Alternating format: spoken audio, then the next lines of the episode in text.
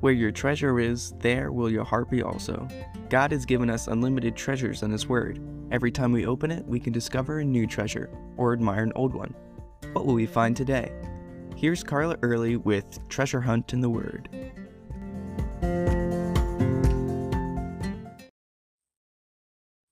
Have you ever been to New Orleans at Mardi Gras?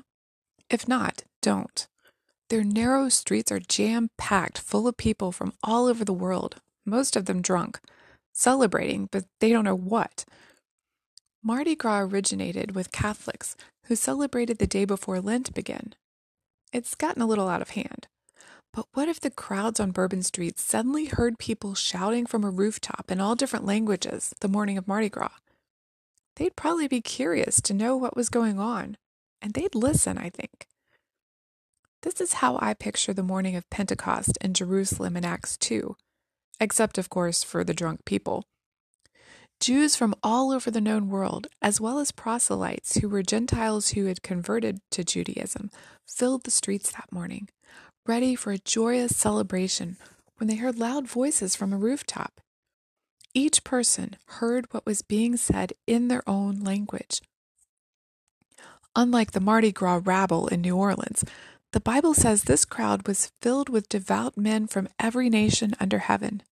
The passage uses many verbs to describe their reaction.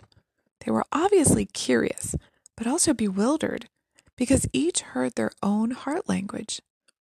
They crowded around, amazed, astonished, perplexed, they could tell these guys on the rooftop were Hicks from Galilee, probably by the way they were dressed or how they wore their beards.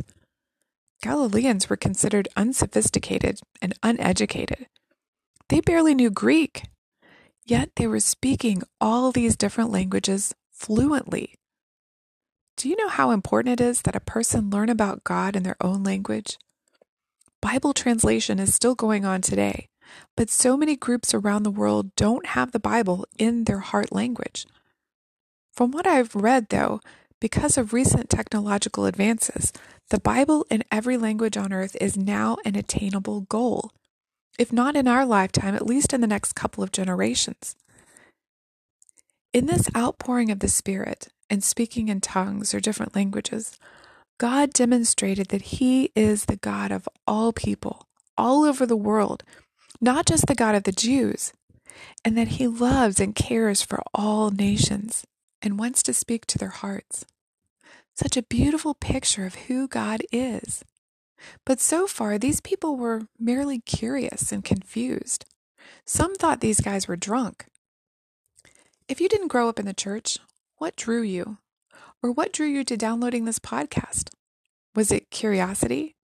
Did you just want to know more about Christianity and what the Bible says? Or was it more than mere curiosity? These listeners were devout in their beliefs. No matter where they were or where you are in your journey, God wanted them and you to know He loves you. He wants to speak to you in ways you can understand and relate to. Some of those people that day opened their hearts to Him. How are you preparing your heart to hear and accept the word God has for you today? You can contact us at treasurehuntintheword at gmail.com.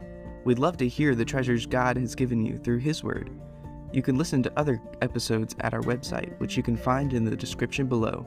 Thanks for listening, and remember, where your treasure is, there will your heart be also.